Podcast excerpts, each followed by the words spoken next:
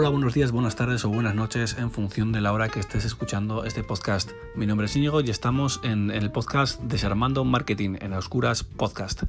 En el día de hoy vamos a hablar sobre un tema que te puede venir bien a ti si estás creando un proyecto o una empresa que se titula Organización de los trámites para la obtención de recursos financieros. Pero antes vamos a por la frase motivadora del día. Alexa, dime una frase que motive. Napoleón Bonaparte dijo, el éxito no está en vencer siempre, sino en no desanimarse nunca. Y bueno, dicho la frase motivadora, ahora sí vamos a por el meollo de la cuestión. Y aquí vamos a hablar sobre la organización de los trámites para la obtención de recursos financieros. Y bueno, dicho esto, ahora vamos a por la clave número uno.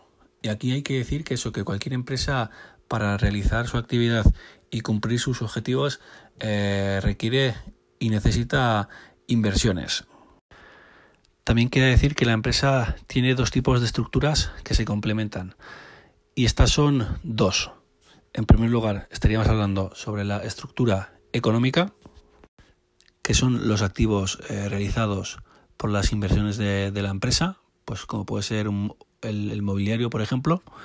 Y en segundo lugar, habría que hablar sobre la estructura financiera. Y estos son eh, los pasivos de, de la empresa, que son los recursos financieros que tiene la empresa para obtener financiación. Dicho esto, también hay que decir que el documento que permite estudiar de forma precisa eh, la estructura tanto económica y financiera, de la, y financiera de la empresa es el balance. Y esto es un informe donde se detalla de forma precisa pues eso, las, las inversiones realizadas financieramente hasta la fecha, así como las fuentes de financiación eh, utilizadas. Y bueno, dicho un poco la definición, ahora vamos a por el punto 1 de la clave número 1. Y aquí vamos a hablar sobre el balance de situación. Aquí hay que decir que es un documento donde se refleja la situación eh, económica y financiera de la empresa mediante el análisis de su patrimonio, tanto en bienes, derechos y obligaciones. Dicho esto, hay que decir que hay dos tipos de, partes. En primer lugar, habría que hablar sobre el activo, que estos son los bienes y los derechos de, la empresa, es decir, la estructura económica de la empresa. El activo es donde, donde se aplica el dinero y es todo lo que tengo en la empresa. Y en segundo lugar, hay que hablar sobre el pasivo, que estas son las obligaciones que tiene la empresa respecto a las deudas eh, a, terceros, pues como puede ser a bancos, a suministradores, proveedores, entidades financieras, personas ajenas a la empresa. También hay que decir que el pasivo es la estructura financiera de la empresa. Y también hay que decir que el pasivo es todo lo que debe la empresa. Dicho un poco las partes, también hay que tener un concepto grabado en la cabeza, ¿no? Como es el patrimonio neto. El patrimonio, el patrimonio neto es eh, la resta del activo menos el pasivo. También hay que tener en cuenta otros conceptos, ¿no? Como es el capital fijo. El capital fijo son las instalaciones y maquinarias que no, se, que no se renuevan. Y también hay que definir el capital circulante. Y estos son eh, las, las materias primas que, que se renuevan con la, con la producción. Y bueno, dicho la clave número uno, ahora vamos a por la clave número dos. Y aquí hay que hablar sobre la financiación de la estructura económica y financiera de la empresa. Y aquí hay que decir que cuando se realiza una, una financiación hay que guardar un equilibrio entre el pasivo y la liquidez del activo. Y dicho esto, ahora vamos a por la clave número 3. Y aquí hay que hablar sobre las necesidades de inversión de la empresa. Aquí hay que decir que puedes tener muchas necesidades. Una puede ser por crear tu negocio y otra, pues por ejemplo, puede ser por hacer crecer tu negocio o ampliar el que ya tienes. Aquí las variables de inversión eh, varían en función de, de, lo que quieras, ¿no? Si crear un negocio o aumentar el que ya tienes. Las, inversiones varían. Aquí la empresa que ya existe eh, y necesita aumentar aumentar, eh, el negocio puede ser producido por, por muchos motivos. En primer lugar sería que necesita eh, ampliar para atender la demanda del mercado. En segundo lugar sería que necesita una maquinaria para mejorar la calidad y para bajar costes. En tercer lugar sería pues que necesita eh, construir edificios o infraestructuras. El cuarto punto sería que quiere lanzar un nuevo producto o servicio al mercado.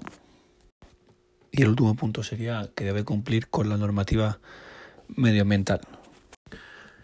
Y bueno, dicho esto, también hay que tener en cuenta que cuando quieras eh, analizar las necesidades de una empresa, debe tener simultáneamente un proyecto financiero y económico que se divide en varios puntos. En primer lugar, habría que hacer un estudio de mercado. En segundo lugar, un estudio técnico, un estudio de los recursos necesarios. En tercer lugar sería el estudio financiero, que aquí se asume la viabilidad del proyecto. Y en cuarto lugar, estaríamos hablando del estudio de la organización. Aquí hay que decir que la estructura de la, organización eh, puede perjudicar a la, rentabilidad del proyecto. Y bueno, dicho la clave número 3, ahora vamos a por la clave número 4 y aquí vamos a hablar sobre las fuentes de financiación propias y ajenas. Aquí hay que decir que se dividen en, en dos partes, ¿no? En primer lugar serían eh, sobre los recursos de los socios, que estaríamos hablando del capital social y de los fondos. Y en segundo lugar estaríamos hablando sobre los recursos de la empresa, y aquí estaríamos hablando sobre los resultados anuales. Resultados negativos de otros años. Este, este, tipo de recursos, pues bueno, dependerá un poco de la forma jurídica de la empresa. Aquí también hay que decir que las fuentes de financiación ajenas son eh, las, las inversiones realizadas por, por particulares o por empresas eh, que están fuera de la empresa, pues como pueden ser eh, bancos, proveedores, acreedores, entidades financieras. También hay que tener en cuenta otros tipos de fuentes de financiación. En primer lugar estaríamos hablando sobre cobros anticipados y pagos aplazados. En segundo lugar estaríamos hablando sobre subvenciones de organismos públicos. En tercer lugar estaríamos hablando de, préstamos. En cuarto lugar estaríamos hablando sobre descubiertos en números de cuenta. En quinto lugar estaríamos hablando de un leasing. Eh, se hace el uso de un bien o servicio a cambio de un alquiler o de una compra. En sexto lugar estaríamos hablando sobre el renting. Aquí se, hace el uso de un bien a cambio de un alquiler, pero sin opción a compra. Y en séptimo lugar estaríamos hablando sobre el factoring. Aquí hay que decir que sería una operación mediante la cual una empresa eh, cede sus créditos comerciales a una sociedad de factoring y donde el factoring prestará eh, unos servicios. Y bueno, dicho un poco la definición de la clave número 4, ahora vamos a por los distintos puntos de esta clave. Y, este, y en esta ocasión, en el 4.1, vamos a hablar sobre la financiación interna. Y aquí hay que decir que es la financiación interna de la empresa sin tener fondos ajenos, es decir, sin capital externo. Y esto se recoge de los, de los beneficios no recogidos. Dicho esto, hay que tener en cuenta que la auto, autofinanciación puede ser de dos tipos. En primer lugar, estaríamos hablando sobre la autofinanciación de, enriquecimiento. Esto quiere decir que los socios eh, renuncian a los beneficios de la sociedad y estos beneficios pasan a fondos de la sociedad. Mejor dicho, del neto patrimonial.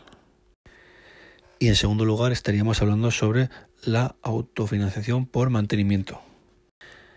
Estas se forman por las amortizaciones y por las provisiones que se dan las empresas para mantener el patrimonio de la empresa.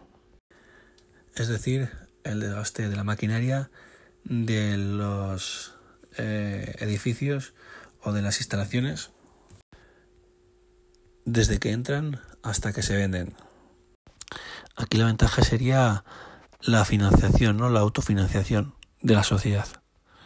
Y el inconveniente sería, pues eso, que los accionistas y los directivos eh, no sabrían qué hacer con, con los beneficios. Dicho el punto número uno, ahora vamos a por el punto número dos y vamos a hablar sobre la financiación externa. Aquí hay que decir que los fondos eh, vienen fuera de la, de la empresa y permite que la empresa eh, aumente el volumen. El volumen de sus eh, recursos financieros. Estos recursos pueden venir por, por varios puntos, ¿no? En primer lugar sería por las emisiones de acciones. En segundo lugar serían las emisiones por obligaciones. Aquí quiere decir que no se transfiere la, la propiedad. Su, su rendimiento es fijo y el resultado para la empresa es un, un aumento de, de su deuda. Y en tercer lugar sería por créditos, que estos pueden ser a corto o a largo plazo créditos que se pueden realizar pues, eh, por entidades financieras o por proveedores retrasando el, el pago. Dicho esto, ahora hay que decir un poco las fuentes de financiación sin aumentar el capital. En primer lugar, estaríamos hablando sobre la financiación eh, externa a corto plazo. Son eh, el capital que se debe pues, a bancos, entidades financieras o proveedores inferiores a, a un año. Y en segundo lugar estaríamos hablando sobre la financiación externa a largo plazo. Aquí se permite que la empresa adquiera eh, material, inmuebles y que eh, edificios y que estos sean eh, créditos superiores a, a un año. Bueno, dicho la clave número 4, ahora vamos a por la clave número 5 y aquí vamos a hablar sobre la relación entre las inversiones y los recursos financieros. Aquí hay que decir que es el conjunto de, de efectivo y activos eh, financieros que provocan un determinado grado de liquidez. Y estos están compuestos por, en primer lugar, el dinero en efectivo. En segundo lugar sería el depósito en entidades financieras, en tercer lugar sería préstamos a terceros, principalmente a clientes. Y en cuarto lugar, tenencias de divisas. Bueno, dicho esto, también hay que tener en cuenta que las fuentes de financiación que las empresas pueden hacer uso eh, son las siguientes. En primer lugar serían eh, las inversiones de socios o no socios. En segundo lugar sería en la venta de la empresa, es decir, por la venta de productos o servicios. En tercer lugar, estaríamos hablando sobre los préstamos eh, financieros, que estos, bueno, eh, las empresas financieras a cambio de dejar dinero te cobran unos intereses. Y en cuarto lugar, el subsidio y las subvenciones del gobierno. Aquí las empresas eh, deben estar actualizadas eh, con todos los requisitos que, les, que haría falta para obtener dichas subvenciones. Y bueno, dicho esto, también hay que tener en cuenta que la, que la rentabilidad debe ser mayor al coste. Y bueno, ¿cuáles son las decisiones de, de inversión? En primer lugar sería localizar nuevas oportunidades de inversión. En segundo lugar sería saber el flujo de la tesorería de los proyectos. Y en tercer lugar sería, pues eso, analizar las inversiones y saber cuál es o detectar cuál es la más rentable.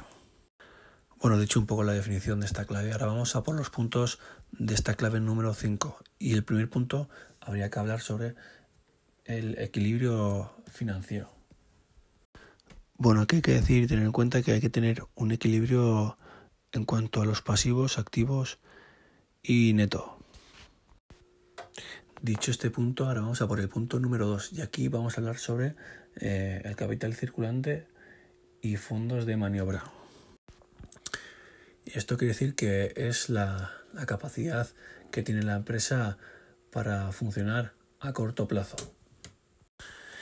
Y bueno, dicho esto, hay que tener en cuenta eh, una fórmula, ¿no? La fórmula que hay que tener en cuenta sería CC, que es el capital, AC sería el activo y PC sería el pasivo.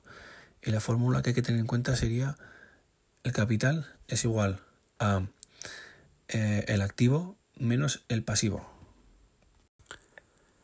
Bueno, dicho la clave número 5, ahora vamos a por la clave número 6 y aquí vamos a hablar sobre las subvenciones oficiales y ayudas financieras a la actividad de la empresa. Aquí queda decir que bueno, hay instituciones públicas eh, sacan a oferta eh, ayudas económicas para financiar, para financiar eh, a proyectos para su crecimiento y también a pequeñas pymes, ya que son estas las que más dificultades tienen para, para crecer.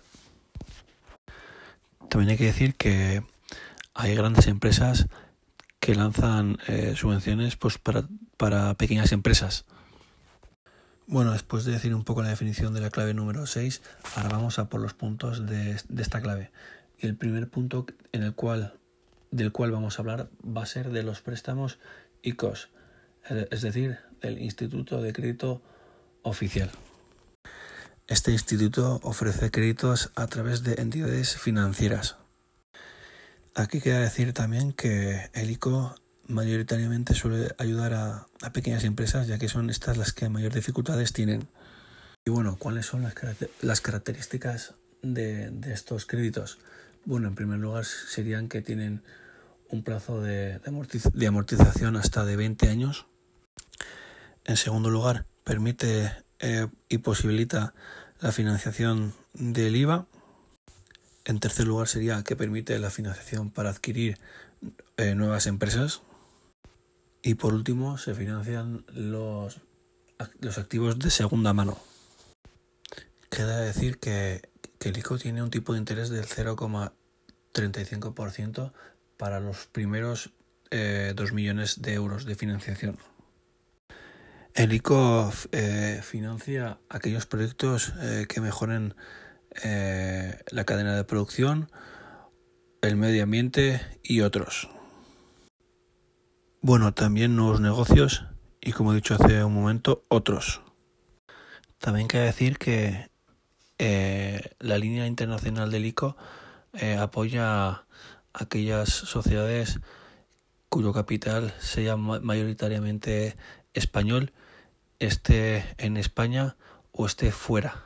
Pero como he dicho, mayoritariamente tiene que ser español y bien sea para, para estar a nivel nacional o para internacionalizarse. Bueno, dicho la clave número 6, ahora vamos a por la clave número 7 y aquí vamos a hablar sobre la financiación a largo plazo. Aquí hay que decir que son acuerdos para proveer a empresas de fondos y que estos fondos dan rentabilidad y mejoras eh, a largo plazo en periodos de más de un año.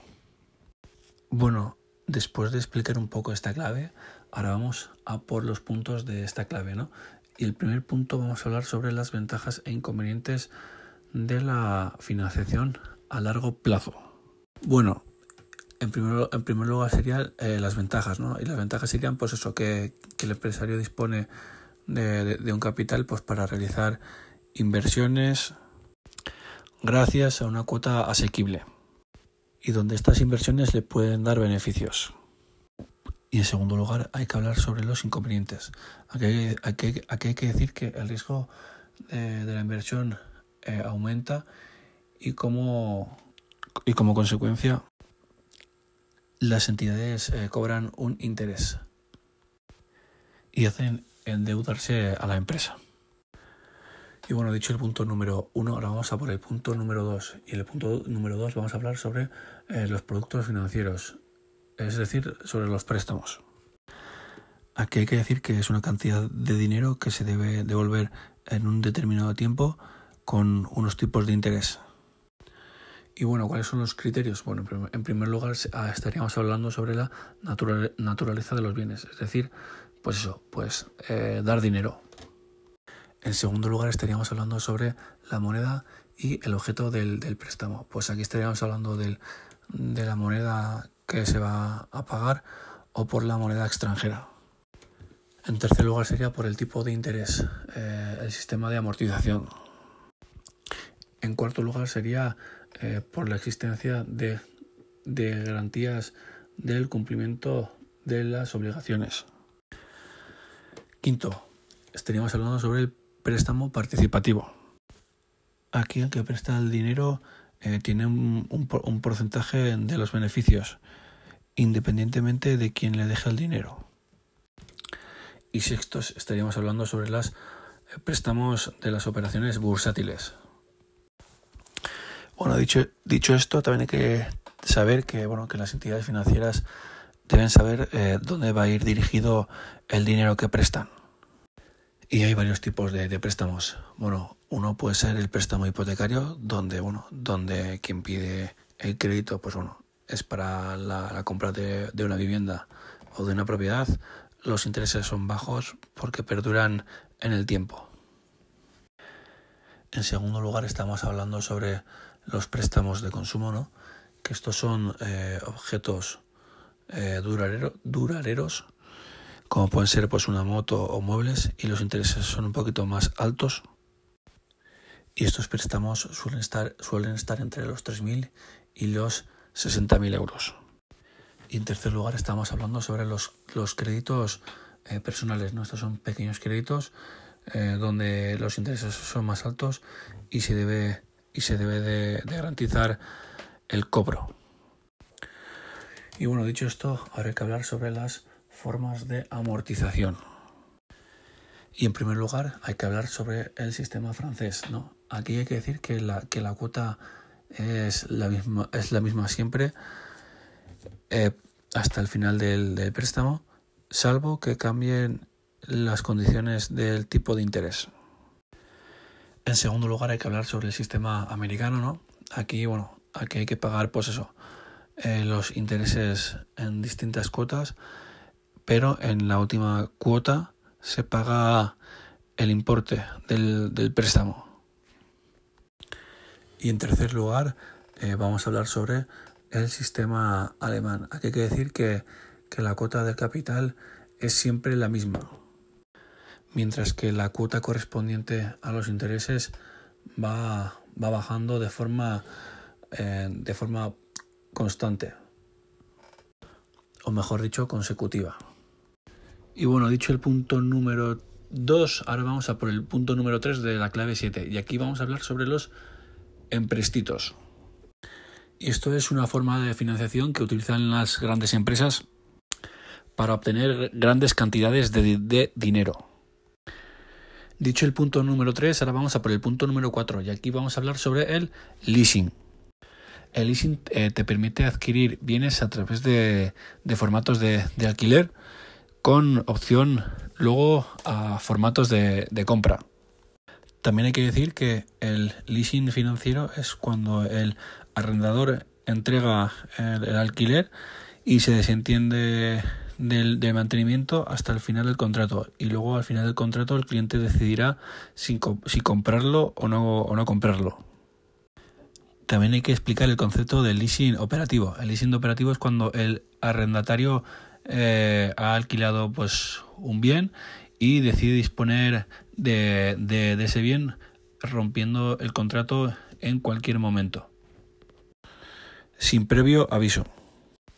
Queda decir también que también se debe, pues eso, pues para que el arrendatario pueda hacer uso del bien, del material y cambiarlo por, por el avance tecnológico.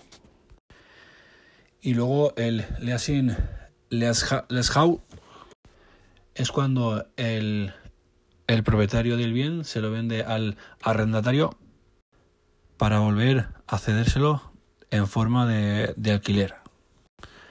Y bueno, dicho el punto número 4, ahora vamos a por el punto número 5 y aquí vamos a hablar sobre el eh, renting. Y el renting es un contrato de particulares o empresas donde se realiza un alquiler a largo plazo y aquí el arrendatario se hace cargo del mantenimiento de, del bien y paga una cuota fija hasta el fin del contrato. Dicho esto, hay que tener en cuenta que hay varios tipos de, renting, ¿no? En primer lugar, estaríamos hablando sobre el renting de vehículos. En segundo lugar, estaríamos hablando sobre el renting tecnológico. Aquí hay que decir que bueno, la tecnología avanza muy rápido y a veces es, y a veces es difícil eh, comprar tecnología por el cambio constante de tecnología. Y en tercer lugar estaríamos hablando sobre el renting de bienes y equipos. Esto quiere decir que se permite acceder a cualquier bien que tenga un grado de obsolescencia o que ya no, o que ya no esté a la, a la altura o que ya haya pasado su etapa de uso. Y bueno, dicho el punto número 5, ahora vamos a por el punto número 6 y aquí vamos a hablar sobre otras formas de financiación. Estas formas eh, tienen una vigencia más corta en el tiempo. Algunas de las empresas que facilitan eh, la inversión a empresas y pequeños negocios son las siguientes. En primer lugar vamos a hablar sobre Hymnocast, que estos son programas de financiación de proyectos tecnológicos que persiguen eh, movilizar la inversión privada hacia eh, proyectos de I+D y promover el empleo de, de, calidad. En segundo lugar, vamos a hablar sobre eh, ELISA, que ELISA es la, la empresa nacional de innovación.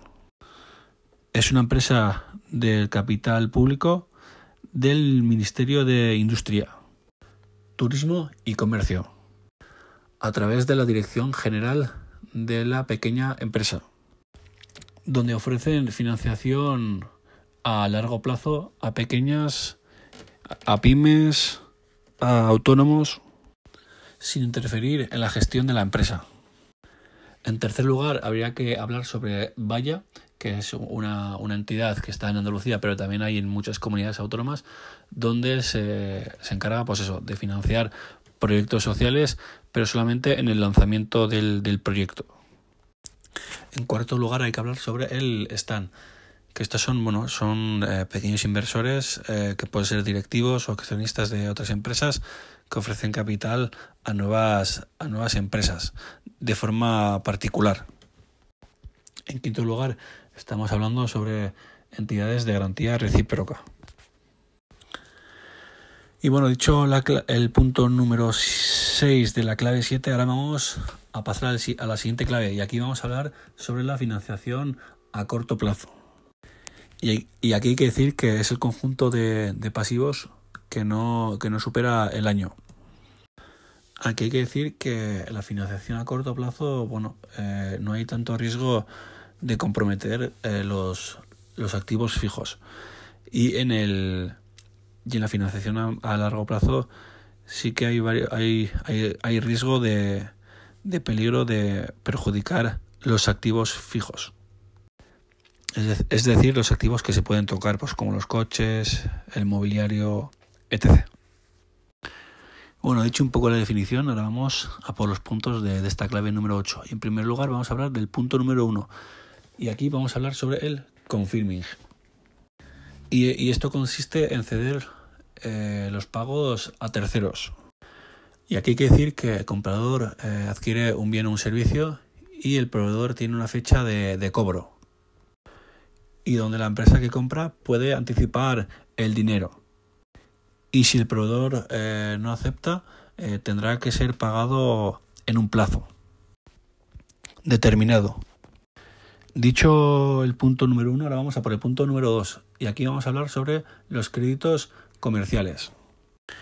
Y aquí hay que decir que bueno, el cliente eh, no tiene que pagar intereses ya que no es, ya que no es un, préstamo de capital, sino un aplazamiento de, pago por la, la adquisición de, dicha compra. Las ventajas es que es muy rápido de adquirir que el cliente tiene pues para obtener su, bien o su servicio, su producto. Y, los inconvenientes es que, bueno, eh, muchas veces las expectativas del precio suelen estar por encima de lo que uno estima.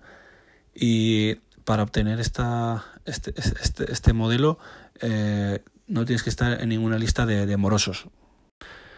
Bueno, dicho, dicho el punto número 2, ahora vamos a por el punto número 3 y aquí vamos a hablar sobre el aplazamiento de, pagos. Y esto es eh, aplazar el pago de, un, de, una adquisición en una fecha concreta. Bueno, dicho esto, ¿qué tipos de aplazamientos existen? En primer lugar, vamos a hablar sobre el aplazamiento de la deuda tributaria de la agencia tributaria. Aquí hay que decir que vas a tener y puedes tener un aplazamiento de pago, pero con su correspondiente solicitud y teniendo en cuenta los intereses. En segundo lugar, hay que hablar sobre el aplazamiento de la seguridad social. Y aquí, hay que decir que no todos los aplazamientos son posibles. Aquí hay que decir que los, plazos no aplazables son, pues eso, son las cuotas eh, por enfermedades, por, por accidentes de trabajo o por trabajadores de, cuenta ajena. Y quiere decir que la cuota se debe pagar de una forma única, sumando todas las cuotas, en un solo pago. Y los pagos de 1.250 euros no suelen ser aplazados. Y bueno, en tercer lugar vamos a hablar sobre el aplazamiento del IVA. Y aquí hay que decir que no debe superar los 6.000 euros y se debe presentar un aval por la cantidad aplazada. Y en cuarto lugar vamos a hablar sobre el aplazamiento de las deudas financieras. Aquí hay que decir que las empresas tienen un crédito por los proveedores y conllevan penalizaciones económicas eh, con intereses o, o especies. Y aquí los acreedores y los deudores se deben poner de acuerdo. Y bueno, dicho el punto número 3, ahora vamos a por el punto número 4 y aquí vamos a hablar sobre los créditos bancarios. Y esto es que una entidad financiera eh, presta capital eh, a cambio de, de, unos intereses que estarán estipulados en un contrato y donde habrá unas condiciones y aparte tendrá que el dinero ser devuelto en un plazo determinado. Dicho esto, hay que tener en cuenta que hay tres tipos de, de, créditos ¿no? o préstamos, que son eh, personales, hipotecarios y de tarjeta de, crédito. En el crédito hipotecario hay que tener en cuenta que no hay, no hay comisión de apertura, ya que los intereses eh, suelen ser más altos y están dentro de, de la cuota. Bueno, dicho el punto número 4, ahora vamos a por el punto número 5 y aquí hay que hablar sobre la negociación de efectos comerciales. Y esto es una forma de adquisición de mercaderías por un lado y de financiación por, por otra. Aquí la ventaja que tiene es que bueno, el, cliente puede obtener eh, la, compra de forma rápida y el inconveniente es que es que en caso de no pago de no pagar puede ser llevado a los tribunales y, normalmente pues eso suele ser condenado a pagar la deuda y a pagar las, las, los costes de, del, juicio. También hay que decir que hay un registro de aceptaciones impagadas y quien esté en este registro pues no se le podrá eh, dar una financiación. Y bueno, dicho el punto número 5, ahora vamos a por el punto número 6 y aquí vamos a hablar sobre el factoring. Y aquí hay decir que es una empresa que cede sus, sus facturas eh, o documentos de crédito a otras empresas de factoring. A cambio, las, las, la empresa reembolsa el valor de las facturas, menos los, eh, los intereses de la, de la operación y la comisión de la, de la misma, así como otros gastos. Y bueno, ¿qué pueden asumir estas empresas? En primer lugar, gastos de cobros. En segundo lugar, riesgos de, créditos. En tercer lugar, riesgos de, cambio de, moneda. Y en cuarto lugar, el asesoramiento financiero. Y, bueno, dicho la clave número 8, ahora vamos a por la clave número 9. Y aquí vamos a hablar sobre la negociación con las entidades financieras para la obtención de créditos financieros. Y aquí hay que decir que la financiación es el recurso necesario en la vida, en toda la vida del empresario. Y también hay que decir que bueno, las que tienen mayor dificultades son las, son las, son las pequeñas empresas o, las pymes, ya que, el, ya que el dinero les sale más, más caro. Dicho esto, ahora vamos un poco a por los puntos de, de, esta clave. ¿no? En primer lugar, eh, vamos a hablar sobre el punto número uno, sobre los problemas de las pymes. En, en primer lugar, habría que decir la, la, reducción de las pymes, ¿no? Pues que una empresa sea pequeña y, bueno, el hecho de que sea pequeña es más difícil que le den préstamos y si los tiene, pues los préstamos tendrán unos intereses más altos ya que eh, tiene más riesgos de, insolvencia y también tiene menos recursos de, capital. En segundo lugar, habría que decir que las, que las pequeñas empresas no tienen departamento financiero y por esto mismo pues, se suelen tomar malas decisiones financieras. En tercer lugar, habría que hablar sobre el desconocimiento de las distintas alternativas de los productos financieros. En cuarto lugar, estaríamos hablando sobre falta de, visión o de previsión de futuro. Y en, último lugar estaríamos hablando sobre la escasez de capital, ¿no? que a veces el capital que se invierte para iniciar la, sociedad es escaso. Bueno, dicho el punto número uno, ahora vamos a por el punto número dos y aquí vamos a hablar sobre las, eh, las fianzas y las garantías exigidas. Y aquí hay que decir que una fianza es cuando un tercero ajeno, ajeno a la empresa se compromete a responder de forma solidaria a, cuando el deudor eh, no, puede hacer frente a las deudas. Dicho esto, quiere decir que hay tres, hay tres tipos de fianzas, ¿no? En primer lugar, estaríamos hablando sobre la fianza convencional, ¿no? Que esto es cuando todas las partes eh, llegan a un acuerdo. En segundo lugar, estaríamos hablando sobre la fianza legal. Y esto es cuando una persona eh, le pide a la otra persona el pago por las exigencias eh, legales. En tercer lugar, estaríamos hablando sobre la fianza judicial, ¿no? que esto es cuando las exigencias se, se, toman por se toman de forma judicial. Y en último lugar estaríamos hablando sobre la fianza solidaria, ¿no? que esto es tanto el deudor como el fiador eh, deben responder por igual. Y bueno, dicho el punto número 2, ahora vamos a por el punto número 3 y aquí vamos a hablar sobre eh, los costes y riesgos eh, financieros. Y aquí hay que decir que bueno, que, se pueden, los costes pueden ser propios o por fondos ajenos. Y aquí hay que explicar un poco los tipos de, riesgos, de riesgos que hay, ¿no? En primer lugar estaríamos hablando de riesgos de crédito. En segundo lugar estaríamos hablando sobre los riesgos de liquidez eh, de, mercado que, y es cuando se, se produce el, el, cambio de los pasivos y los activos.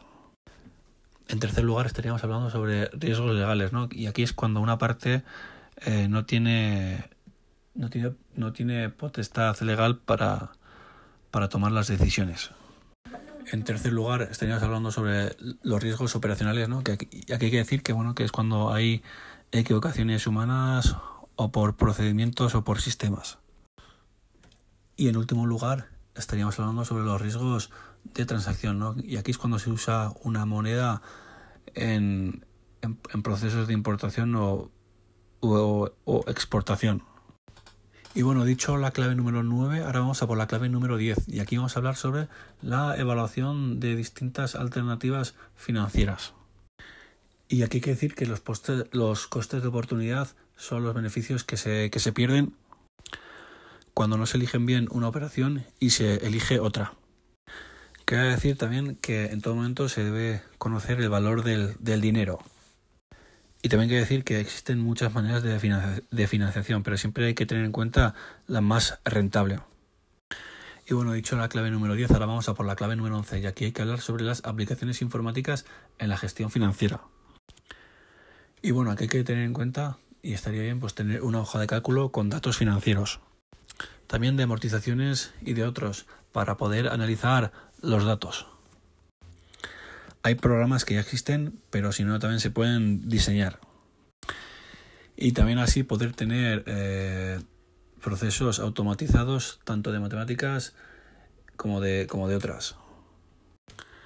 Por ejemplo, el programa SF1 resuelve los cálculos de amortización de un préstamo y de sus eh, condiciones financieras.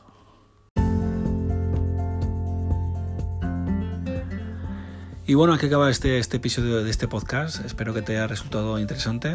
Si has llegado hasta el final y eres nuevo, pues bueno, dejaré en la caja de descripción mis redes sociales pues para que me conozcas un poco más. Y ahora sí, para no alargar, más este podcast, nos vemos en el siguiente episodio. Deu.